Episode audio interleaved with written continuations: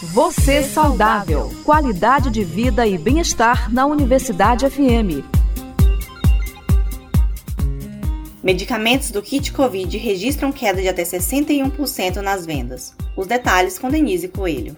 A venda dos medicamentos do chamado kit Covid tem apresentado tendência de queda. A menor procura por esses produtos foi mais significativa para a ivermectina, com baixa de 61%. Os dados são do Conselho Federal de Farmácia em parceria com a consultoria Iquilvia. O levantamento tem como base o número de unidades comercializadas pelo varejo farmacêutico de novembro do ano passado a janeiro deste ano, em comparação com igual período em 2020 e 2021. O farmacêutico e consultora da entidade, Wellington Barros, avalia esse novo comportamento bem diferente dos meses anteriores, quando se verificou alta de 921% nas vendas. Temos observado que, aos poucos, a ciência está vencendo a desinformação disseminada pelas fake news. Neste sentido, joga um papel decisivo as manifestações das sociedades científicas a favor da medicina baseada em evidências. Eu quero destacar também que esses dados apontam para resultados positivos em decorrência da pós-vacinação, como por exemplo a queda nas taxas de mortalidade. O segundo maior índice de queda nas vendas foi o da hidroxicloroquina, menos 42%. A vitamina D, outra campeã de venda no início da pandemia, contabilizou decréscimo de 11%. Por outro lado, apresentaram alta nas vendas a vitamina C, 133%, a azitromicina, 50%, a dexametasona,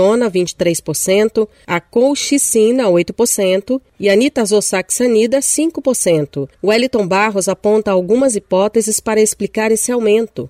A azitromicina tem sido prescrita para algumas complicações da Covid-19 e também nos casos de influenza H3N2. A alta na incidência de casos das duas doenças no período e as características de manifestação respiratória podem ter justificado em parte esse aumento. Porém, no caso da Covid, sem a indicação específica já citada, o medicamento pode representar risco, principalmente nas faixas etárias mais avançadas. Isso sem falar no agravamento de uma outra pandemia, que é a da resistência bacteriana. Prescrições não indicadas e automedicação, apesar da necessidade da retenção da receita no caso dos dos antibióticos certamente deixarão um grave ônus para o mundo após essa emergência de saúde pública. No caso da azitromicina, o aumento nas vendas foi de 103% de 2020 para 2021 e agora o percentual foi de 50%. Embora a tendência seja de declínio, o índice é considerado ainda muito alto.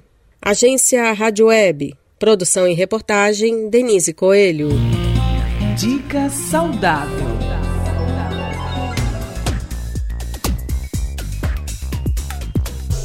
O abacate é um alimento nativo da América Central. Pertence à família Lauraceae, podendo ser consumido de diversas formas. Conheça agora os benefícios do consumo de abacate. Diminui a pressão arterial. O potássio presente no alimento ajuda no controle da hipertensão, pois auxilia no tônus vascular. É bom para o colesterol, Apesar de ser rica em gordura, a maior parte é monoinsaturada, que auxilia no controle do colesterol ruim, LDL, e aumenta o bom, HDL. Diminui o cortisol. A glutationa presente ajuda a reduzir o cortisol, hormônio de estresse. Também controla a ansiedade devido ao potássio e lítio no alimento. Ajuda na digestão. Por ser rica em fibras, o abacate contribui para a regularização do funcionamento do intestino elas previnem problemas como prisão de ventre e constipação. Por fim, previne a osteoporose. Os minerais presentes como zinco, fósforo, cobre, cálcio e selênio são benéficos, pois aumentam a densidade mineral óssea, diminui a fragilidade e deixa os ossos mais resistentes. No mais, é cuidado e atenção. Com essas dicas saudáveis, aproveite bem o seu dia.